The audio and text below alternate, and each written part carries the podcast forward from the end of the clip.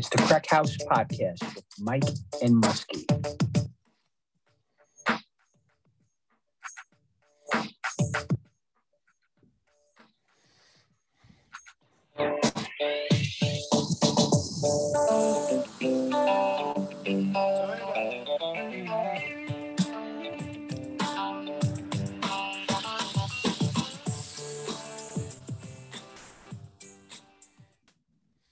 All right, folks, what's up? 9 p.m. Sunday night.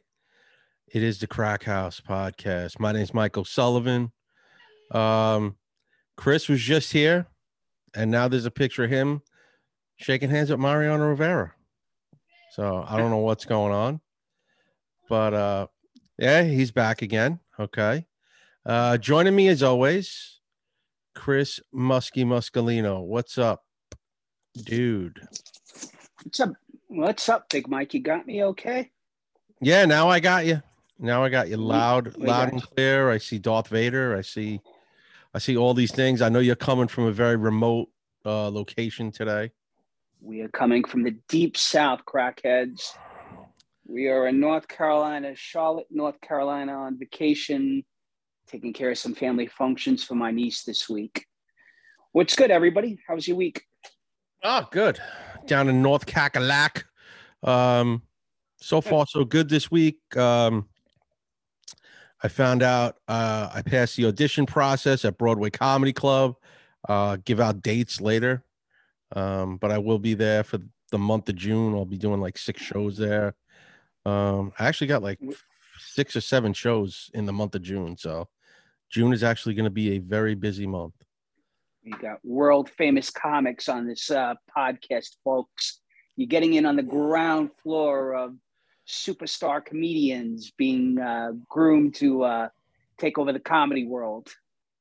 Yeah, it's more like the sub basement of comedy. It's not even the ground floor. But uh yeah, everything went well. Um like I said, uh I'll I'll give out the dates later. Um so what are you doing down there? What do you got? Your niece's graduation, right? Yeah, just you know, touching on your thing for a second. So, you know, it's funny, Mike. I'm I've been down here all week, right? We're getting ready for her uh, her graduation. So my niece became a nurse, a certified registered nurse, and um, you know, we don't get a chance to really come down here often, you know, especially with COVID. So we, you know, me and my wife came down here with the kids. We drove down here, and uh, you know, we're she, we're she's got my wife's got a very small family, so it was very important for us to be here for her. So um, it's a whole function tomorrow and, in, in Charlotte. Um, we took Monday to drive down. We'll drive down uh, back up on Monday, you know, following. But this week, you know, it's just like, you know, during the downtime, like I've watched a lot of stuff and just going, you know, back to your comedy stuff for a second. Um, I was watching old episodes of the uh, the Chappelle show. And I watched the show where I guess he was roaming around the streets of New York City and asking, you know, lewd questions about, you know, women's bosoms and stuff, right?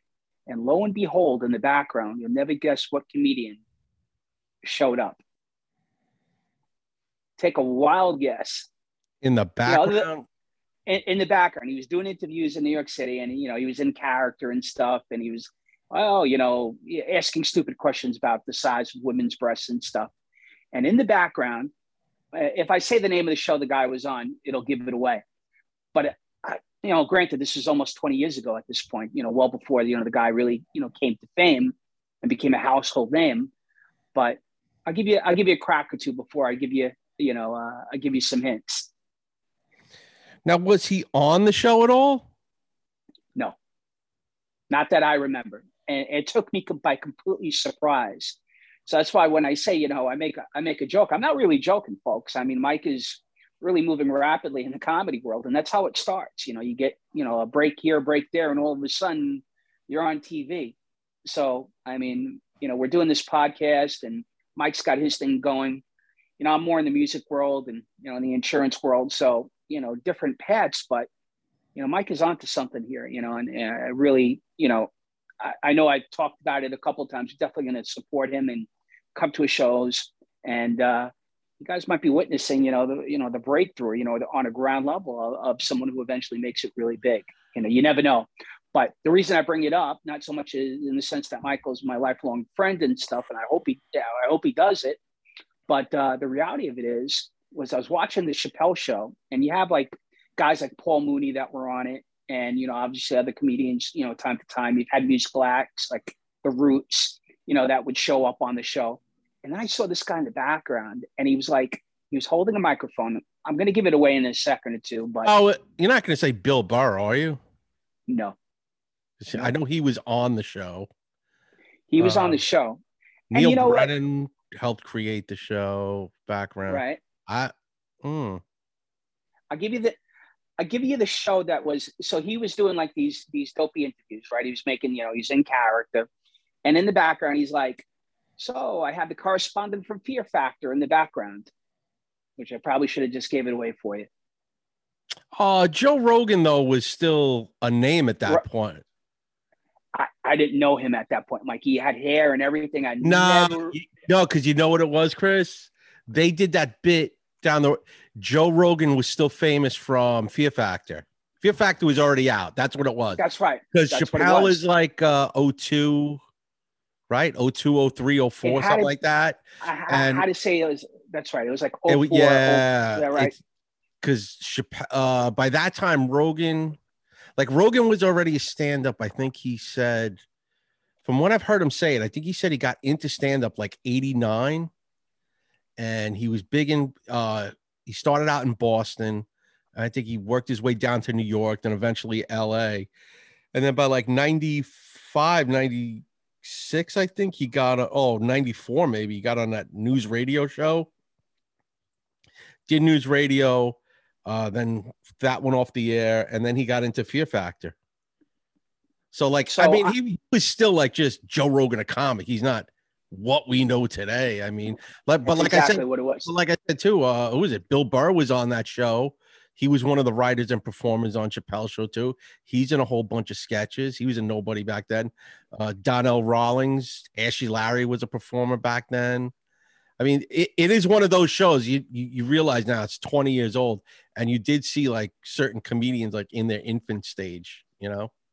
I mean, obviously, I'm a fan of the show. I watched it back in the day, and uh, you know, I realized there were there were there were a number of cameos, which I guess you know we'll talk about cameos and movies in, in, in a little while. But you know, I was watching this, and I, I realized Paul Mooney was on it. You know, uh, you know, who was hysterical, and he was like in the old Pee Wee Herman uh, TV show that we used to watch, right, on WHT and HBO back in the day.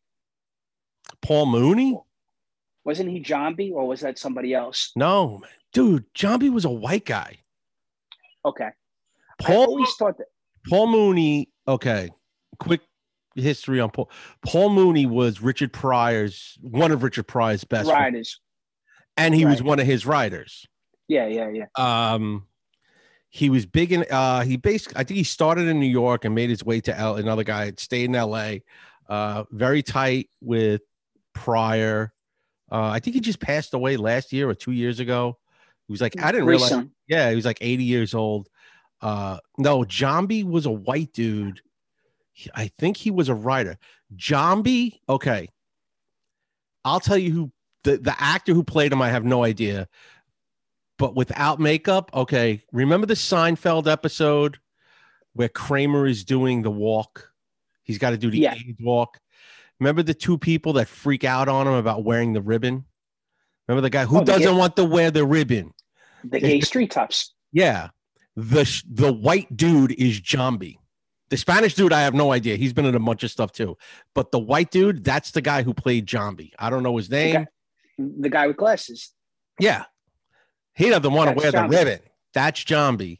Who who doesn't want to wear the ribbon? and then they steal what is it? They steal the armoire too in the they, one episode. They take the armoire. Yeah, I think they're only in what two episodes? Those two guys. They were, in the, uh, they were they were in the Soup Nazi episode. Yeah, the Soup Nazi episode, and then the AIDS Walk episode. So. but right, yeah, right, that's right, the dude who played Jambi. Speaking of like Pee Wee Herman, I think isn't there supposed to be a, a documentary coming out about him soon on HBO? I thought there was a documentary, Mike, or I thought there was like um I or a mini- not a movie, a movie or something coming out. no, I think I think he, I think he's getting like the docu treatment on HBO, which I've been waiting to see. I mean, what is it? Ne- next week the Carlin one I think comes out, but I've been waiting right. too for this uh They were supposed to do one for Pee Wee Herman. Now I don't know if it got held up with COVID or anything like that, but th- that's that's a great one, man. I mean, that guy, if he does what he did today, no one cares. Like he doesn't get Nobody canceled Nobody because he, he he doesn't hurt anyone. You know. Nobody gives a shit. It's so man, wow, it was so bizarre, man. That guy, I would love to know in in like real time money how much he lost. 'Cause, I mean, that show was so his kid show, that morning show was so popular. You know, the movies, his the second movie was it Big Top Pee Wee wasn't that great, but Let he had this. but he had that kids show. He was just, I mean, that was like a license to print money, basically. It was. Let me ask you this. You know, do you think do you think if the Michael if Michael Jackson was still alive and that scandal came out instead of 1994, 2022, like you said, do you think that would still? No, he touched kids, man. I that's get it. Completely di- no, man. That's completely different. I, I know it is. I'm I'm just saying. I think you made a great point because I think that as heinous as it is, I think that there's an element of society that is cool with that stuff. No, no, I don't. I, I don't see that at all, man. No way. He touched kids. It wasn't like, you know, the, the girl. uh, let's just say it was a girl, and Right. she was like, say, seventeen. You know, in some states, in New York State, seventeen is the age of consent. Right. and he was in New York and the girl was like 16 and three quarters. You know, it wasn't something like that where some people go, Oh, well, she was almost there or something like that. And people, dude, he he was having, I mean, you watch that that one documentary on HBO. These kids are seven, you know, eight, nine, ten Oh. years old, man. I, I th- agree- I there's no, there's no way because I, I haven't seen because think about it this way. Ha- has there been anyone where people are going turn the other cheek? I mean, there's always that that that section of society that can say things like like with him or Bill Cosby or Harvey Weinstein or Kevin Spacey where people say things like well you have to separate the art from the artist and you can still appreciate it but he's Look, still, I'm not. he is still I'm not- canceled he's still canceled I think he's still canceled too. I just think that I think you brought up a good point. Pee Wee obviously didn't do. There's nowhere. there- There's no comparison in terms of what they did. One guy jerked off in a theater, and the other guy, like you said, is pretty much, you know, caught red-handed, so to speak. You know, with, with little kids. You know, it's a lot of documented evidence. A lot of, you know, people that stepped up throughout the years and accused them of it. I, what I'm saying is that I think the stuff that both of these guys did, even though one is significantly much worse than what the other guy did. Like you, like you mentioned, I don't think there's any comparison. I just think in 2022, pedophilia, homosexuality, all the stuff that was really taboo 30 years ago. You know, I'm not saying that people are cool with it, any of it, you know, and obviously they're cool with some segments of it a lot more than they were 30 years ago. And I think that you're probably right. I, I you know, I still think he gets canceled, but I, I tend to think that the way society has gone over the last five, ten years, that he may have had a shot, both of them, Uh, definitely Pee Wee. And I think Jackson, just based on his popularity in the sense, I think he could have possibly survived it as well. You know, um, I think it's a pretty interesting take. Um, Just Ah. going back to the ship, going back to the Chappelle thing though for a second. Like I said, I saw, I went through like that whole series this week. You know, at night I just went through like five, six episodes a night, and I'm like, I, I just I didn't realize that was Joe Rogan. You know, I was like, he had hair, you know, and in all fairness, Mike, 20 years ago, I didn't know who the hell Joe Rogan was. You know, I mean, I wasn't well i watched i mean did you ever watch news radio I watched it. I saw I used to watch Fear Factor here and there, but I didn't know that guy from a hole in the wall, you know? I, uh yeah i kind of knew who he i mean i knew who he was i didn't know him so much from stand up i just knew him more from uh news radio and then once like news radio went off his career kind of like was in this limbo thing and then fear factor i mean i've heard him say in interviews like fear factor came along. He's like all right i'm gonna get a paycheck for the next 13 weeks and then this show's gonna get canceled. And Right. then he goes the next thing i know i got a job for seven years. So and i think fear factor was that show he said that like made him comfortable for the rest of his life. Where he said like Oh, I'm sure- he goes sure if- like like if his podcast didn't come along he still would have he wouldn't have been a hundred million dollars okay, but he still would have had enough money off of just that show where he would have been okay and he could have just went back to probably doing stand up. You know, would he have been as big as he is now where he sells out arenas and some places where he goes? Probably who knows? But I mean, right. I just it took me off it took me off guard and at that time, you know, in terms of what I was watching, I was watching American Idol obviously at that point in time. I was watching uh I'll tell you what I was watching back then. I was watching Jackass you know the you know the the series more than I was watching Fear Factor. obviously, I watched the Chappelle show, and I just saw him in you know on the streets of New York City with Chappelle, and I'm like, holy shit, that's Joe Rogan. Yeah. And I'll be honest, you know, 20 years ago, 15 years ago, I didn't know who the hell he was. Fear Factor or not, I didn't hear of him. I didn't know of him. You know, I'll be completely honest. You know, call me uh, socially illiterate, but anyways, I just thought it was interesting. You know, and I I thought it was an interesting arc, you know, in terms of like comedy. You know, you read stories on how people make it. A lot of them take the route that you're going, you know, in terms of stand up and, you know, they translate it to movies, a TV series, um, you know, and they take it to that next level. Um, you got the Eddie Murphy model. A lot of comedians went through the the Saturday Night Live, you know, route, which we talked about, you know, episodes ago about how that's not really a big thing anymore. You know, how it's not you know, or the, or the talk show radio, uh, talk show, late night talk show, where you'd go on like a Jimmy Fallon or Carson show, and all of a sudden you, your career would blow up. And like you mentioned, that's completely changed too.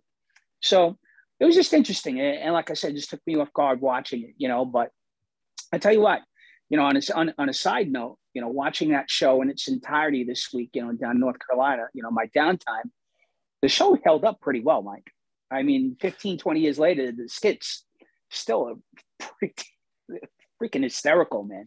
Yeah, I mean, yeah, they had a lot of like uh social commentary in the in the uh the sketches they did on the show. So a lot of times that stuff does hold up.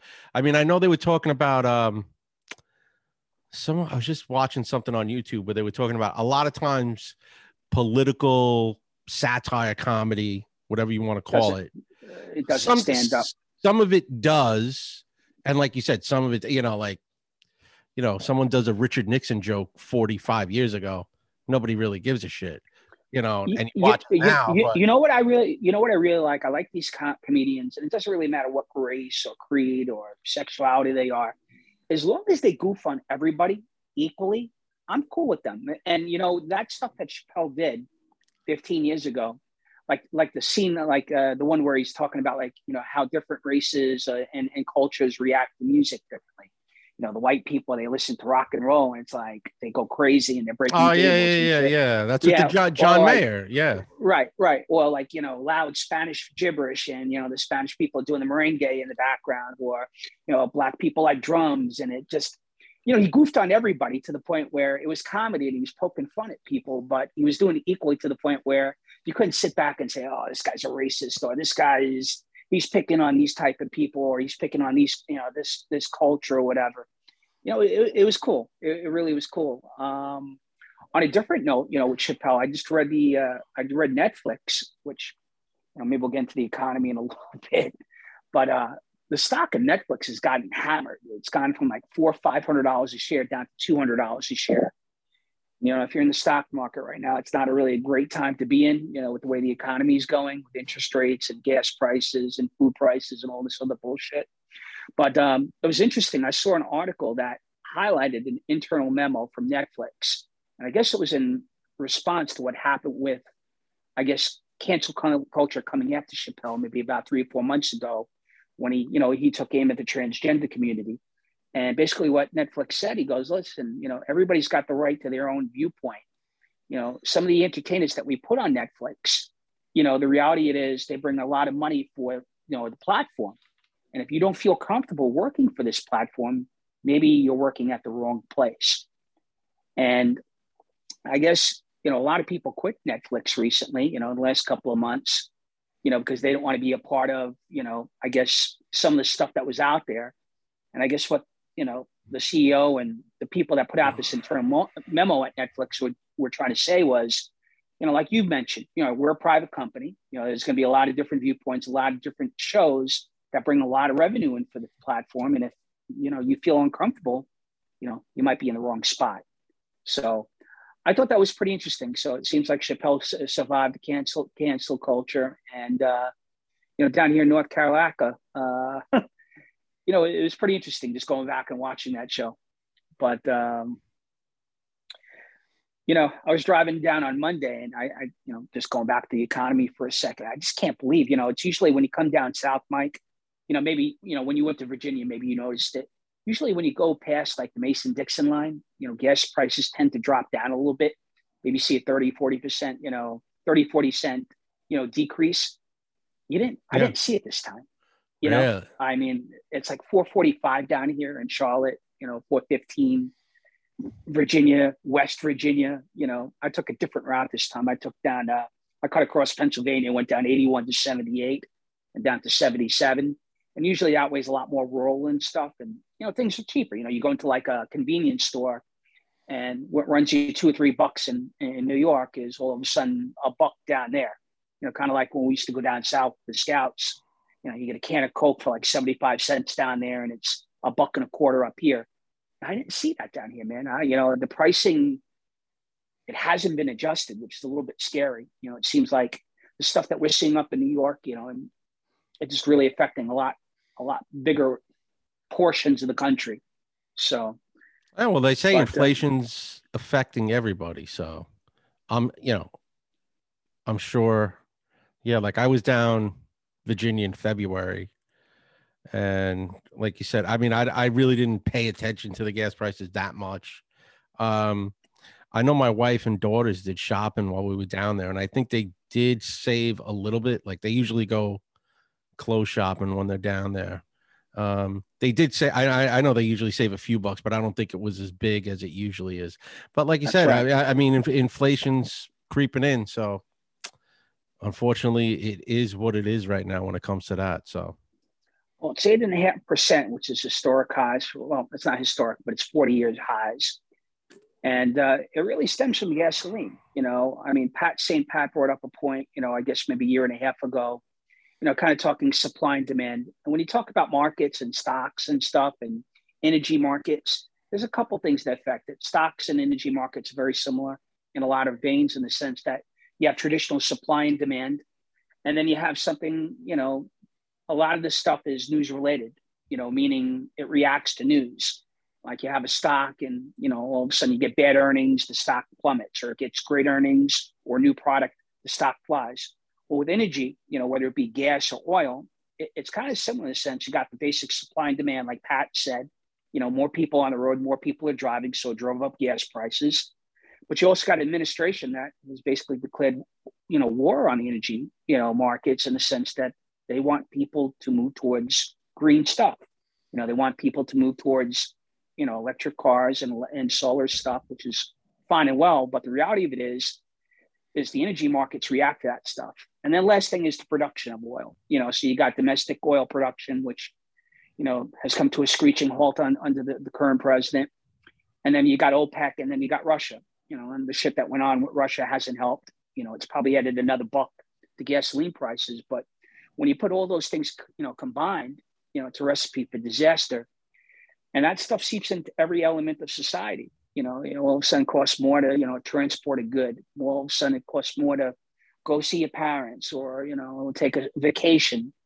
You know, it, well, there was, yeah, there was just you know, a whole thing. You know? Um, what did they show? Uh, they, uh, they did a news story down uh, uh, businesses at the Jersey Shore, and they said they were preparing for a very lean summer because of the yeah. gas prices. They said a lot of people are going to have to make the choice between traveling on vacation or, you know, paying bills. Uh, people are going to pay pay bills because they can't afford the gas price to go uh, drive down vacation. to the Jersey, drive down to yeah. the Jersey Shore for a week vacation. So that's right, and that, just, and now you got to think. To think of those people don't go on vacation. Those uh-huh. businesses uh-huh. get less uh, less yeah. amount of money. It trickles down. You know, even even driving down here. So you make the you, you make a rational decision. Do I fly to North Carolina or fly to Virginia? or do I hop in my car with my family and you know save a little bit of money? Obviously, save some money. But here's the deal: on a twenty on a twenty gallon tank, Mike, I got to fill up two three times. I'm looking mm. at minimum minimum 150 bucks one way, you know, to get down here, you know, in terms of gasoline. Now, granted, it's still a heck of a lot cheaper than flying four people down on an airplane, but you know, the point is, it's getting a little tricky, man. And I just don't, you know, less pieces. You got interest rates, which is still creeping up, and interest rates have been at historic lows for the last two and a half years. And you know, when when when when the amount of what it costs to borrow money is cheap like that, you know, and all of a sudden you get inflation because people have more buying power. Again, that was augmented by all the money that we got from the stimulus stuff maybe two years ago or a year and a half ago. And, uh, you know, eventually what happens is the Fed turns around and they raise interest rates, which is where we're going now.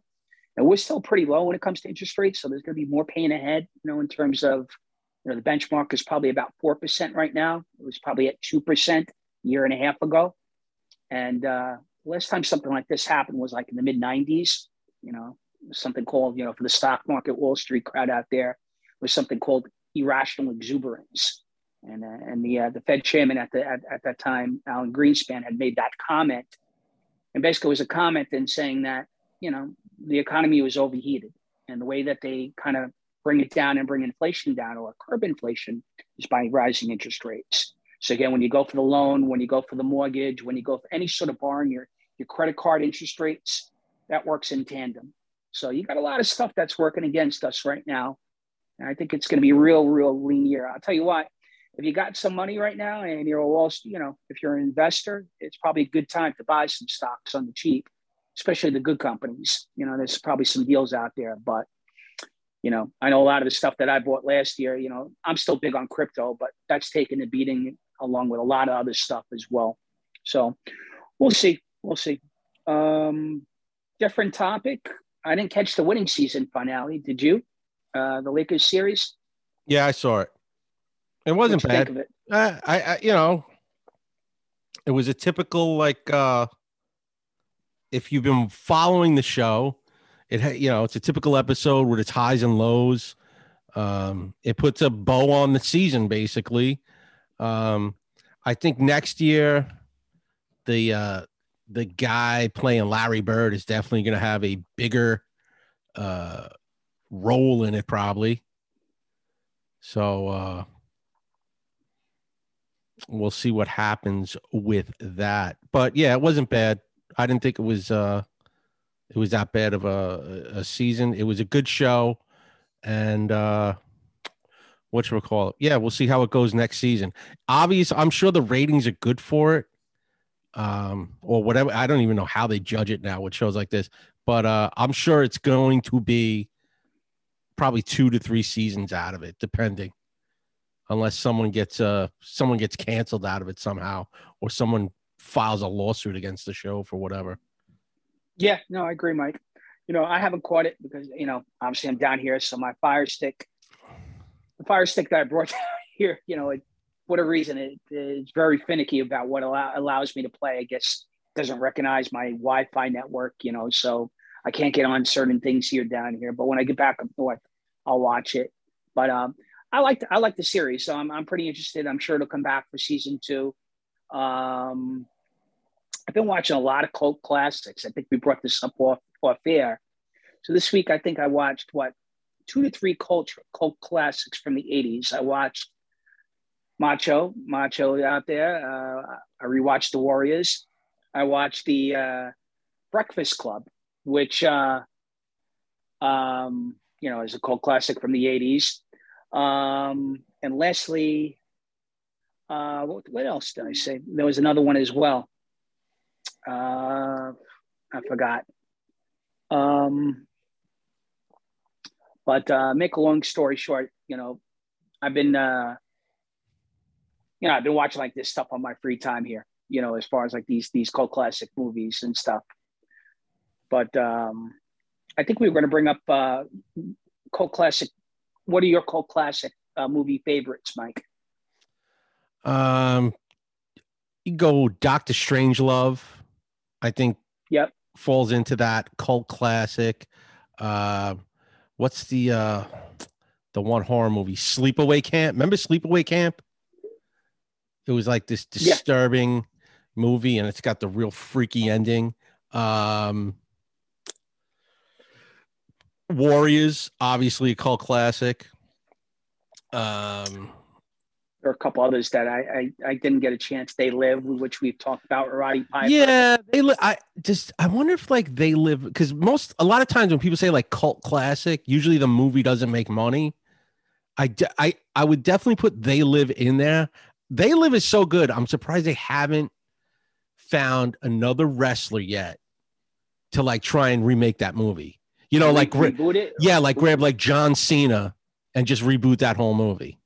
reboot it or do a sequel. Which one? I wouldn't do a no. I'd probably just reboot it, just a reboot.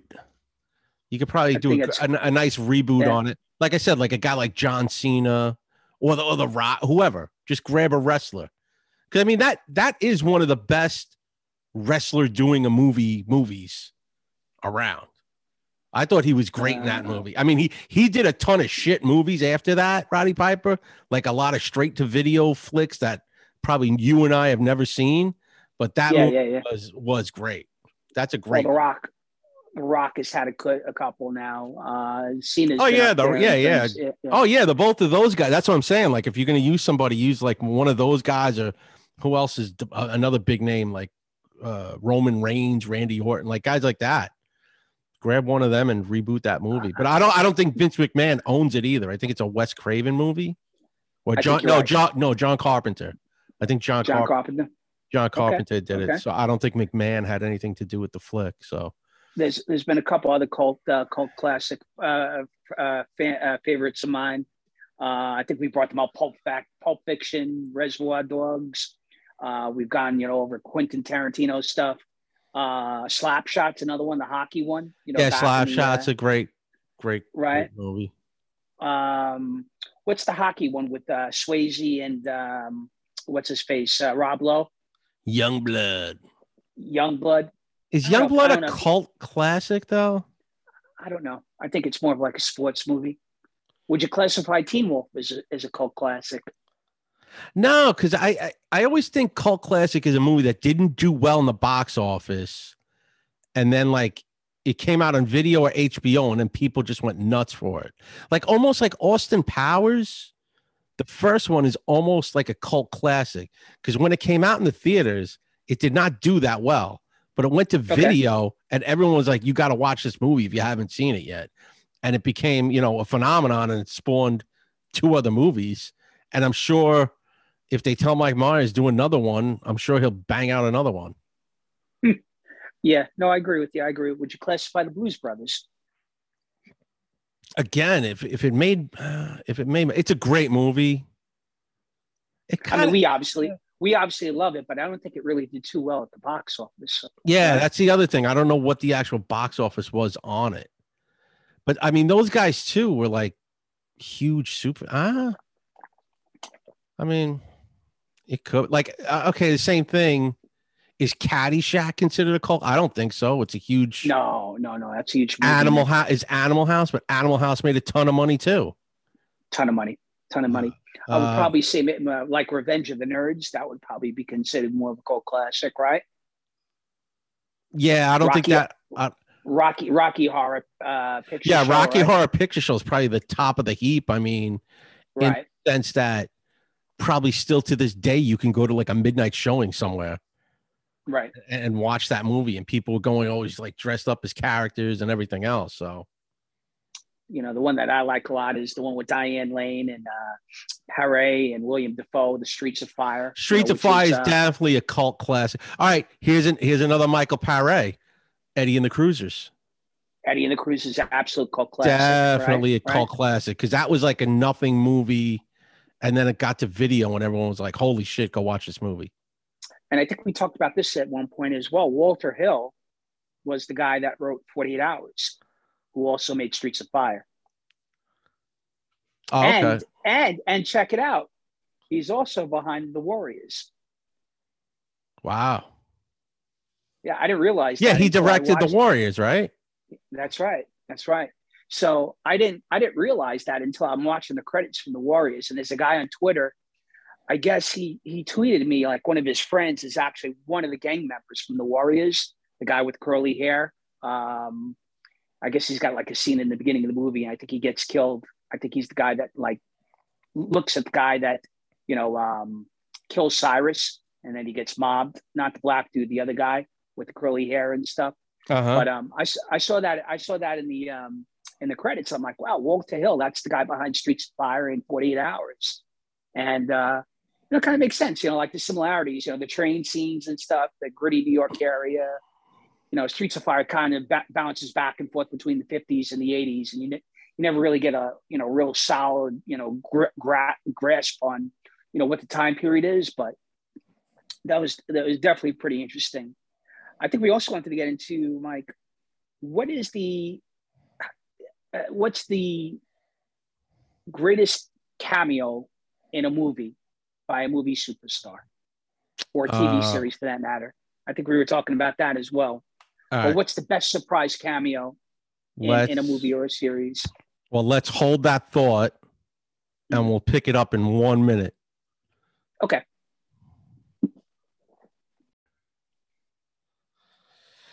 Okay, we're back for part two of the show. We've been having some technical issues the last few weeks, but we're back. Um, we finished off, we were talking about like best cult movies and stuff. Now we're talking about best cameos in movies. And Chris has a whole bunch. I got a few myself. Uh, I'll let Chris start it off and we'll just go back and forth off each other. Best cameos in uh, movies. I'm like, uh, you know, me and Mike were talking about this off there the other day. Uh, there's a couple of there's there's a couple of really good ones. I think the one that I started off with uh, with Mike was we were talking about Huey Lewis in Back to the Future. Classic. Uh, you know, as far as there's been a lot of them that we we kind of went over off screen. Um, that comes to mind. Um, there were a couple good ones. There's some obscure ones that uh, I guess happened in you know maybe 25, 30 years ago, Mike. Um, I think you brought up a couple of them. I think uh, David Bowie and Zoolander was an important one. yeah, he was. uh, Yeah, he was out of nowhere cameo. Pretty good. You got Brett Favre in uh, something called Mary, right? Uh, something about Mary. Um, you've got, uh, I guess, in TV shows, like we talked a little bit about. I don't know if it was more of like um, actors versus characters. You know, you had Darth Vader at the end of Rogue One, and then you had uh, Skywalker at the end of uh, The Mandalorian, right? Yeah, definitely un. I don't think you picked up on either one of those watching that. So No, I, I I was like they were great surprises. I mean, the, the the Vader scene at the end of Rogue One, and then what it leads into is one of the best scenes in Star Wars movies in the last like 25 years, basically. I I, I think anyway. Rogue One to me is one of the most underrated ones because it's not in the canon. It's a Star Wars story. Con- It's not in the the sequence. It's considered the Star Wars story. It, it, it really was one of the best best movies they put out the last few years. I, I gotta be honest with you, Mike. Maybe we've talked about it at some point. I think that outside of maybe Empire Strikes Back, it's probably my favorite Star Wars. I mean, to be honest. Yeah, it really it really was a surprise movie when you watched it. You were like, ah, I wasn't expecting that much. But man, like, it, I mean, it, it's true though. It all built up to that ending, and it was awesome. I actually have a Star Wars related cameo that I just thought of. Uh, we go back to 1980, I guess. Mhm. Uh, a movie called Apocalypse Now, and the beginning of the movie, Harrison Ford does a cameo, giving giving Martin Sheen his orders to go kill Kurtz. Now, Great pickup. now the best part about this is a great trivia question. What is Harrison Ford's character's name in the movie? And it's a super inside, Ah, it's an inside baseball joke, basically. And if you look at his uniform, it says the name. no, I thought he was named after a director. To be honest, my father, know, my father was close with Harrison Ford when he lived in the building and stuff. So he's he's definitely brought that up to me, and I knew he was in Apocalypse Now. Um, I'm just trying to think of the baseball player. I thought it was a director that he was named after, but uh, Yep. you're right. It's you're right. It's right after his. Um, it's right on his uniform. Um, you know, I'm drawing a blank. I'm gonna have to Google search it. I mean, It's- I definitely it's- know the answer. It's a ground ball, George Lucas. That's what I thought. Yeah, he, was yeah. They said that was the inside joke of the thing. George Lucas. Um, Mhm. Another one of my uh, favorite cameos, he's got two of them, is Mike Myers. I love him in Bohemian Rhapsody as the record exec because he makes a Wayne's World reference in it, which is hilarious. Right, right. And I love him in Inglourious Basterds as the uh, the general or whatever he was when he gives uh, Fassbender's character uh, the lowdown of working with the bastards, as they're known. I'm a huge fan of that uh, that movie, Inglourious Basterds. I watched it.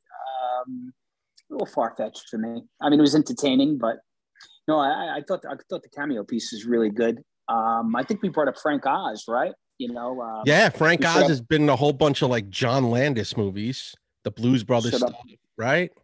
Yep, showed up in the Blues Brothers. He showed up in um, I think Trading Places. Trading right? play. Yeah, he's always a cop too. It seems like they threw him in a cop in like the Blues Brothers, Blues Brothers 2000, and uh Trading Places.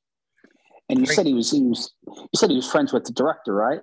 Yeah, him and John Landis, I think, have worked together. They're friends. I mean, Frank Oz has directed his own bunch of movies as well. I mean, what did he do? I, what's his big one? I, I think Frank Oz directed Dirty Rotten Scoundrels, if I'm not mistaken.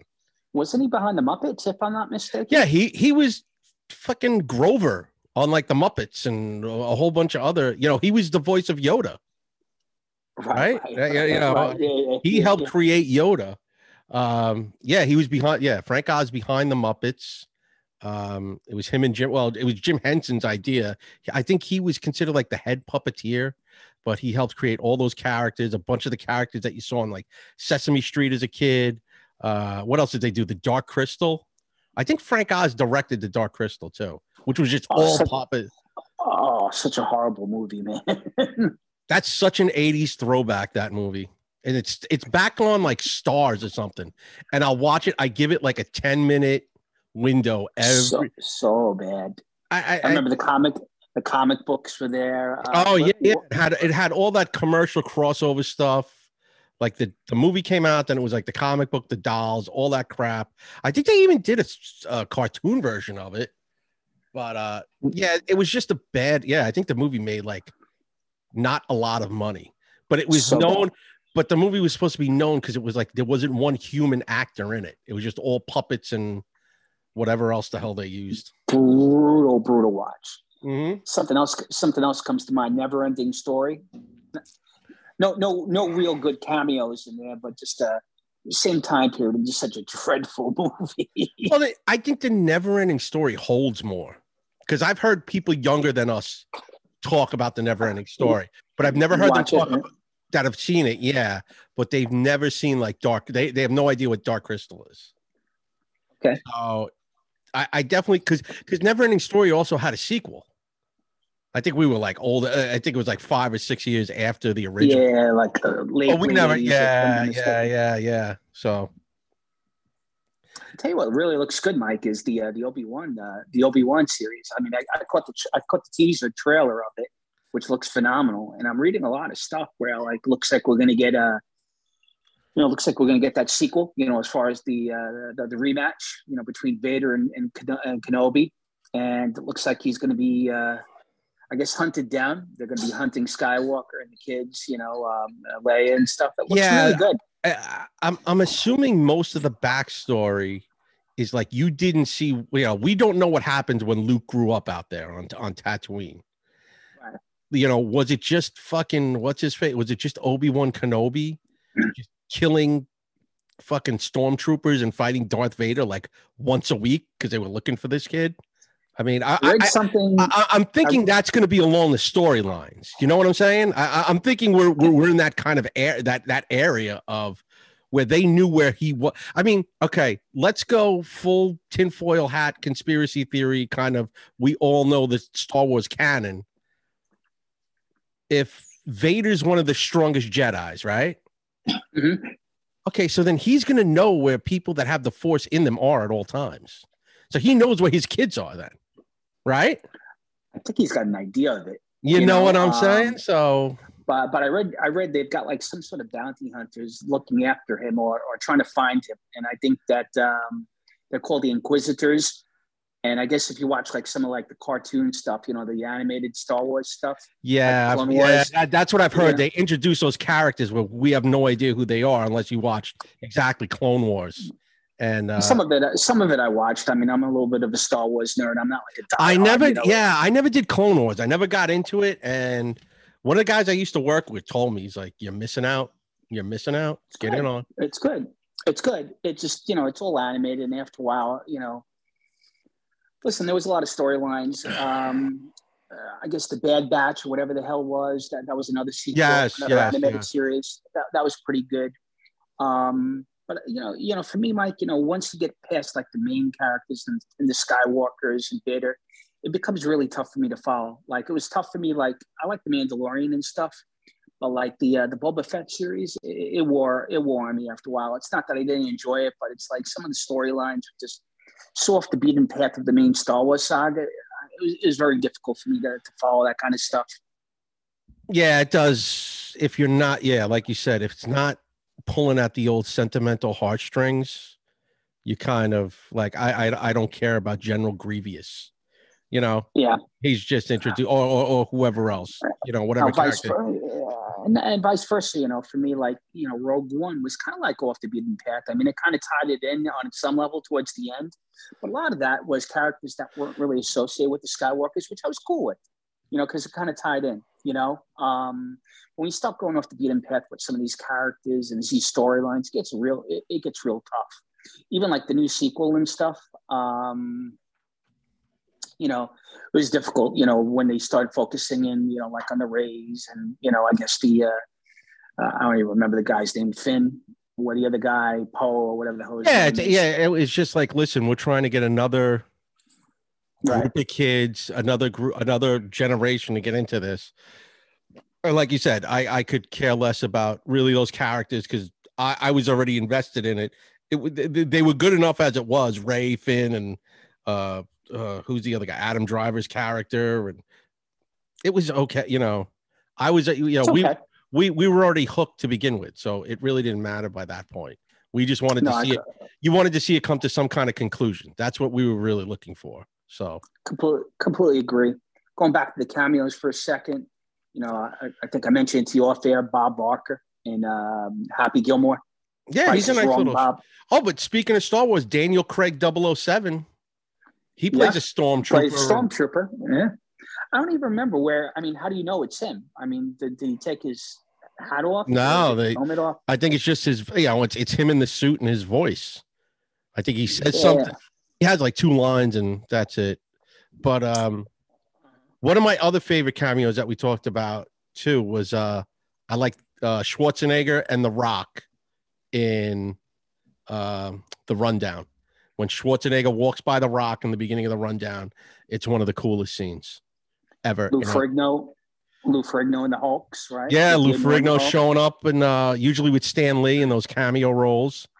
Um, you could even go The Rock. I like The Rock and Samuel L. Jackson in the beginning of the the other guy's movie.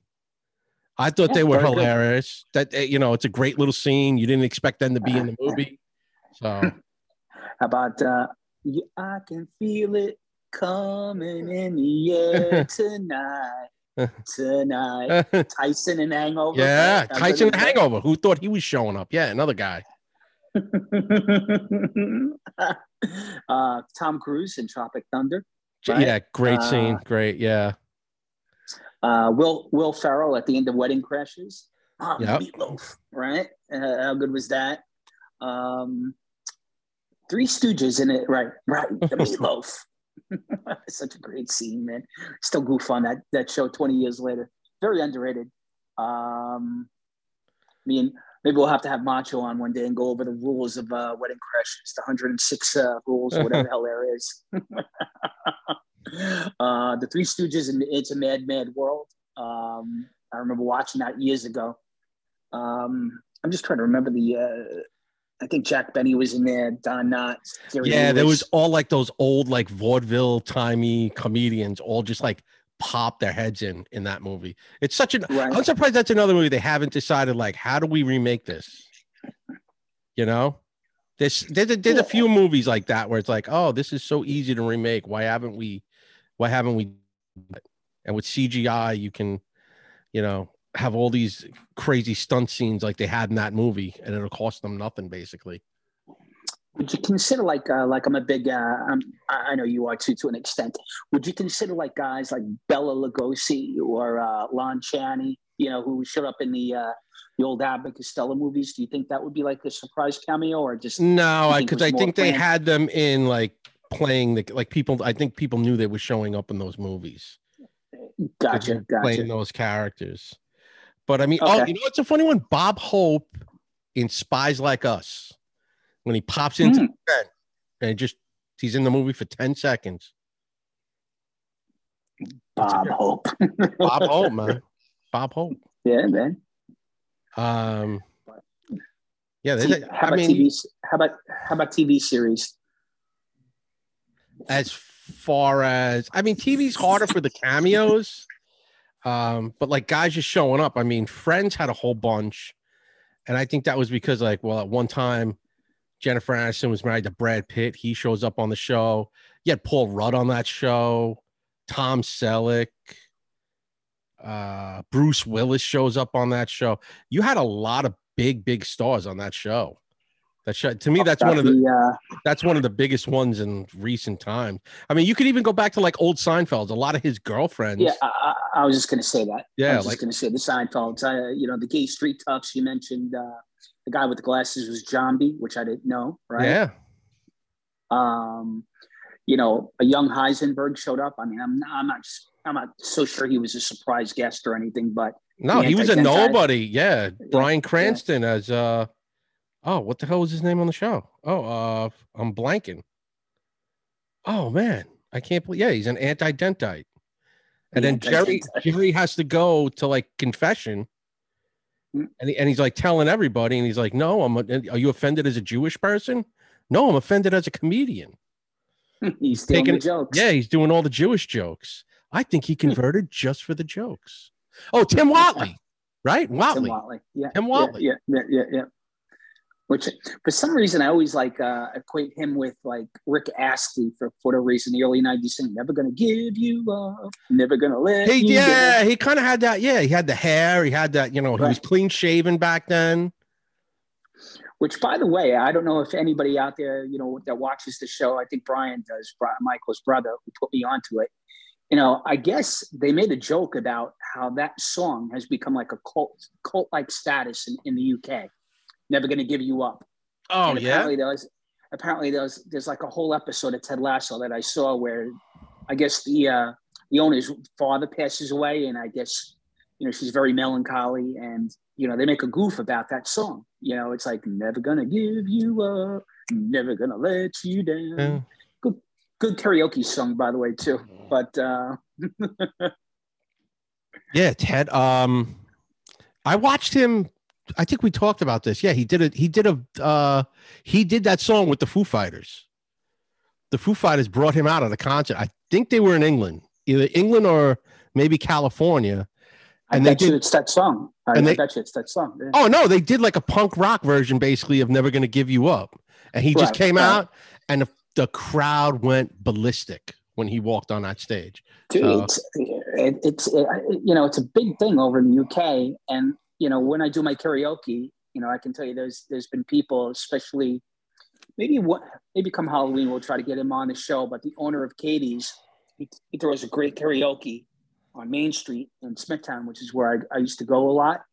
And uh, without fail, there was at least one or two people that used to do "Never Gonna Give You Up," you know, without fail, like each week. You know, very popular song. Um, did he show? How about 90210? Wasn't there a couple of like uh bum, bum. cameos in 90210? Bum, bum, bum, bum, Um, I was never a big 90210 guy.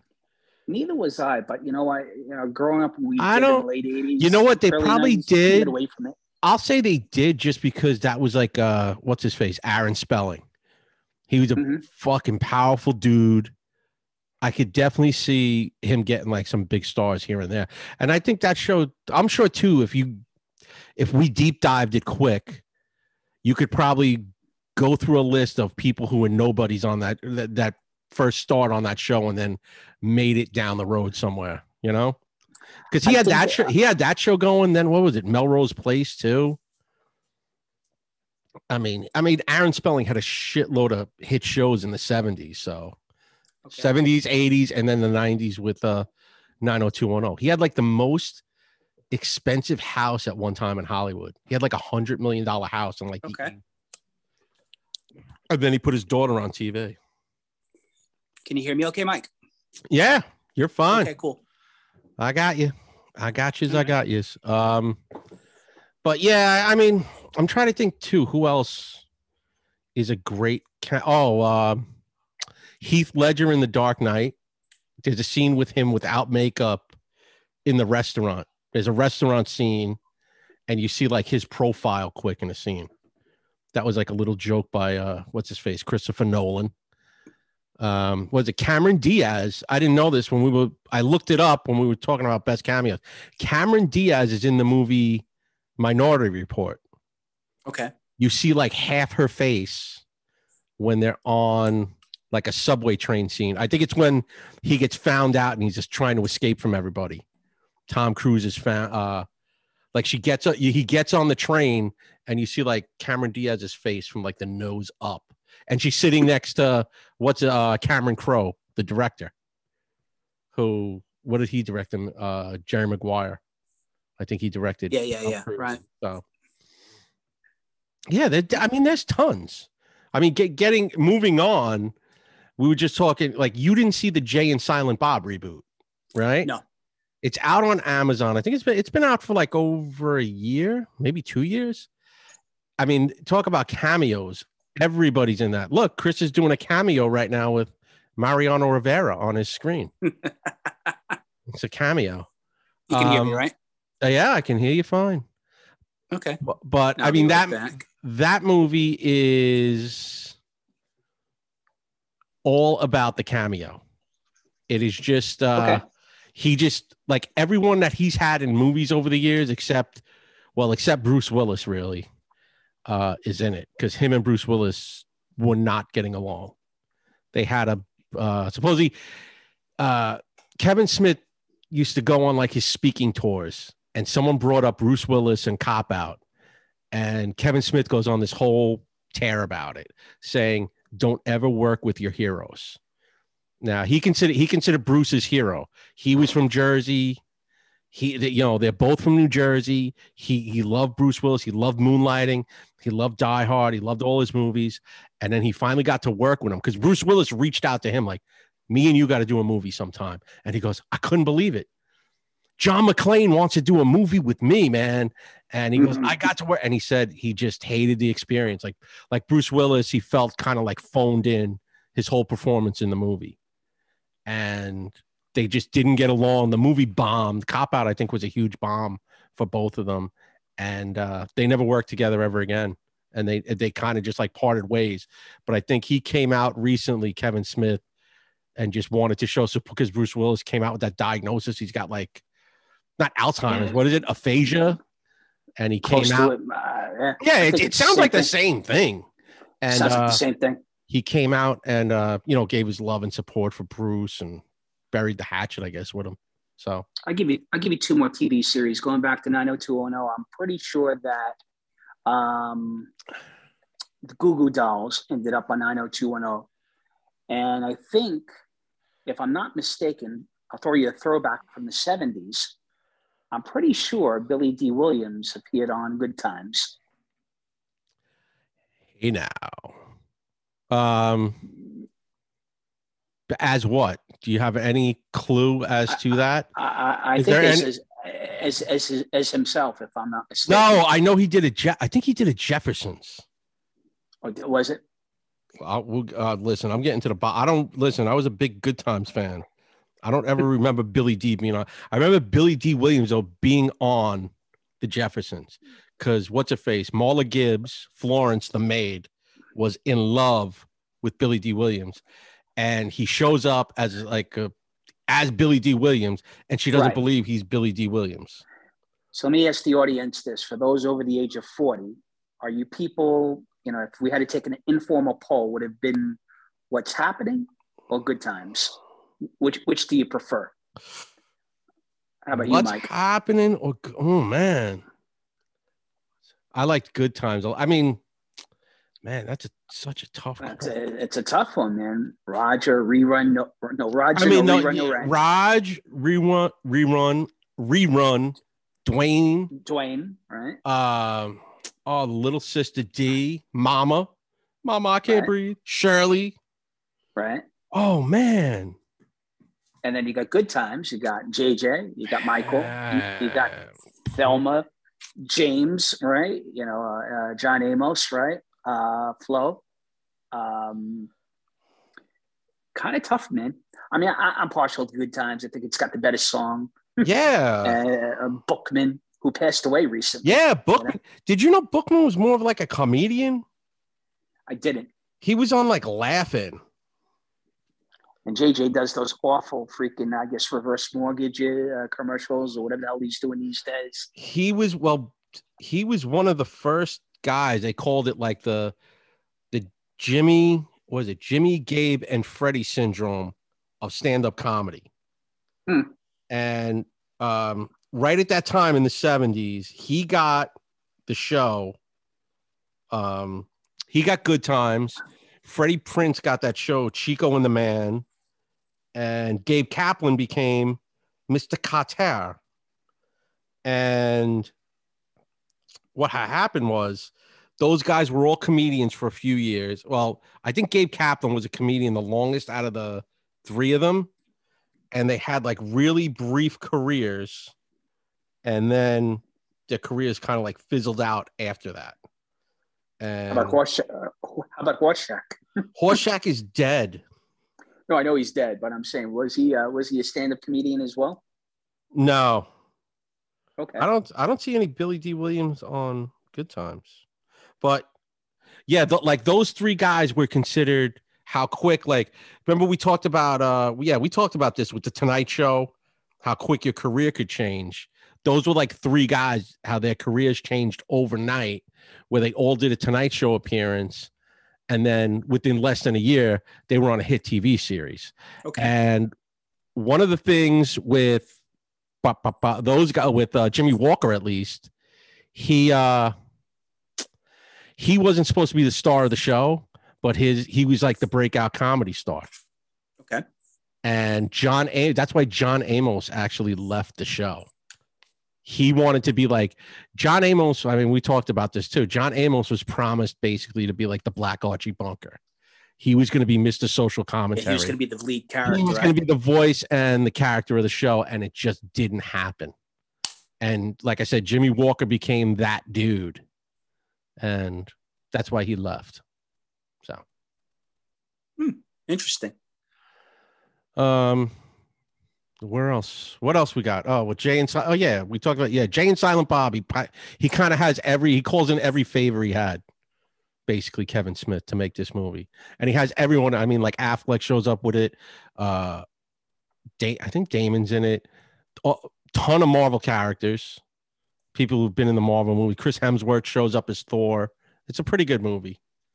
If you're Okay. into it, you know, if you're into Jay and Silent Bob, you're gonna love the movie.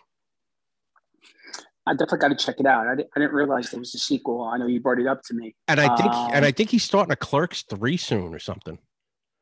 Clerks. I think the best part of Clerks for me was the uh, the whole scene about the Death Star, and I guess those Yeah, working on know, the Death Star. working on the Death Star being like the equivalent of, I guess, like the people from like uh, Oklahoma City. You know, the federal workers that got killed in the Oklahoma City bombing. You know, Yeah. as collateral damage. It was an interesting book, I think, by uh, either Chuck Klosterman or somebody along those lines that broke it down. And you know, he brought it up as a pretty interesting point. You know, a, a pretty you know interesting analogy. You know, to make at the time. I think that movie was made like in '97, at least the original Yeah. one. And Oklahoma City, I guess, happened in '94, if I'm not mistaken. Yeah. I think it might have been even earlier, Clerks, maybe like 95, 96. You might be right. It- it- be right. he made that movie by maxing out like five credit cards. He took cash advances on a whole bunch of credit cards and just made the movie. Kevin Smith. Yeah, I think he like he I think he put himself like fifty or sixty thousand dollars in debt. Like the movie I'd have to have made for nothing. He shopped it around, and then you know who helped him. You know what made you know who made that movie? That movie, or distributed that movie? Harvey Weinstein. Interesting. I thought it was Affleck and Damon. No, they he signs on with those guys later. But I think it was Harvey Weinstein's company, whatever I forget the name of it, whatever it was. They- back- New Line. New. Line. They did it. They they uh distributed the movie.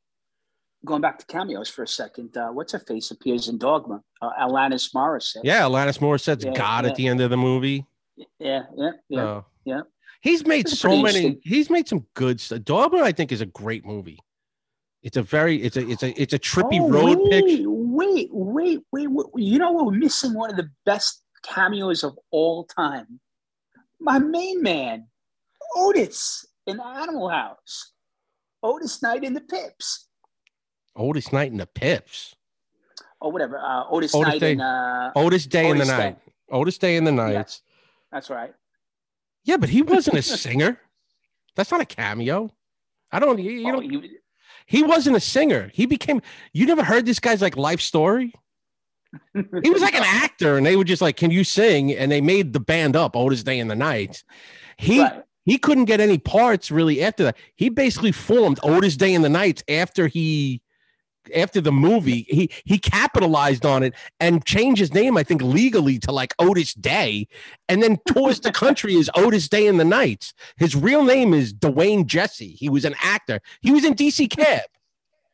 Oh, that was a great movie. He was in DC Cab as one of the cab drivers. Um, but he My main man, he- he realized like uh, I got to make money, and he capitalized, changed his name to Otis Day. Probably hired four dudes that could play instruments, and then just toured the country as Otis Day in the night. Supposedly, he did tons and tons of college shows, and kids loved him. Of course, he was great. I mean, he uh, he did, a, I guess, a takeoff of "Shout," you know, which was an Mhm. Isley Brothers song.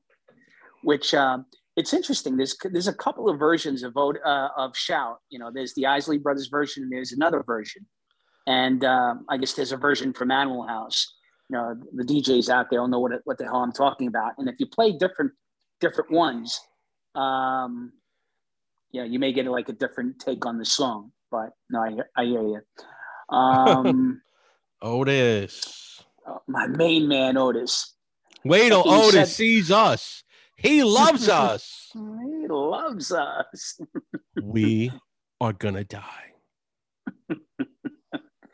Not something you can joke about these days in 2022, folks. Uh, get you canceled. But uh, that's for another episode. What do you think? Uh, I guess another shooting today up in Buffalo. Uh, tw- Yeah, 13 man. people. It's great. Ten So- people dead. you know, again, uh, I'm sorry that anybody lost their lives, but I can't stand the, politici- uh, the, the politics of it all. You know, it just seems like the guy's a white supremacist, obviously, in this case. He killed, he, I guess he traveled to a heavily black area in, in, in, uh, in Buffalo. He shot 13 people, 11 of which I think were African American, two people, you know, two guys or two people white. And, um, you know, again, the focus is all on the guy's color of his skin, and you know, he was radicalized and all this other nonsense. Versus people actually lost their lives, you know, and whether they're white or black, whoever the hell they are, it just sucks, man. That people lose their lives, and you know, it just the, the first thing out of anybody's mouth, at least when it comes to the TV and media, is the color of the, the shooter's skin.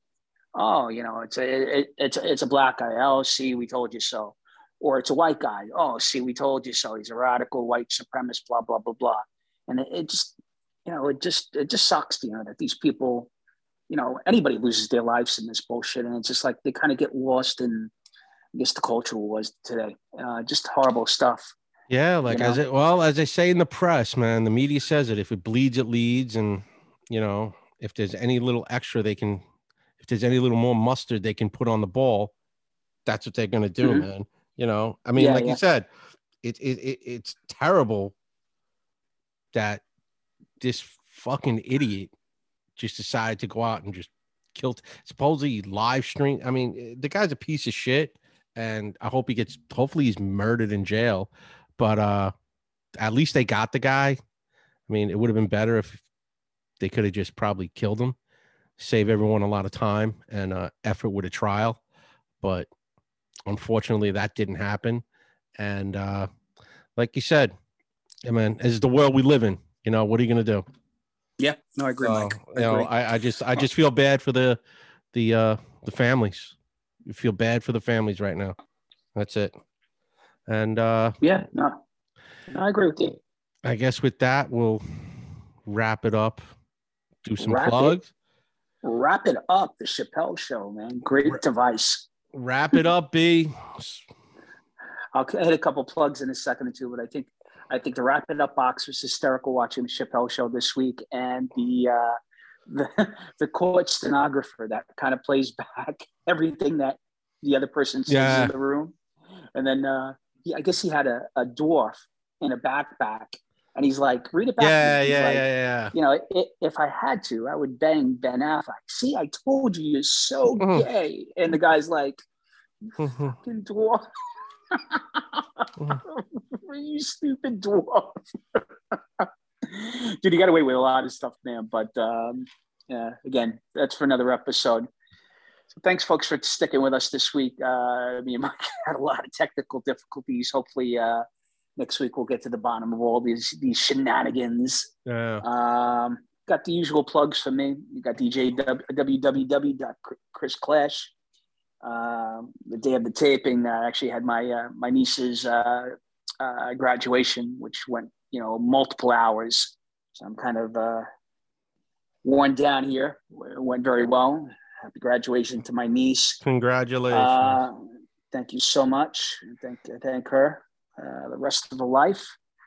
Uh, we got, let's see, Tommy Devitt, uh, Mad Donkey on 36th Avenue. Uh, that's going to be in 36th Avenue in Astoria, Queens.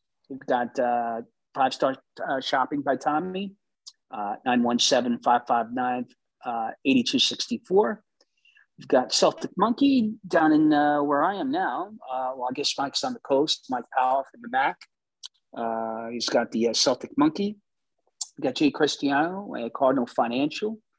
Uh, use the promo code 4215 and call him at 844 442 7334 for re- uh, refinances and your purchasing needs.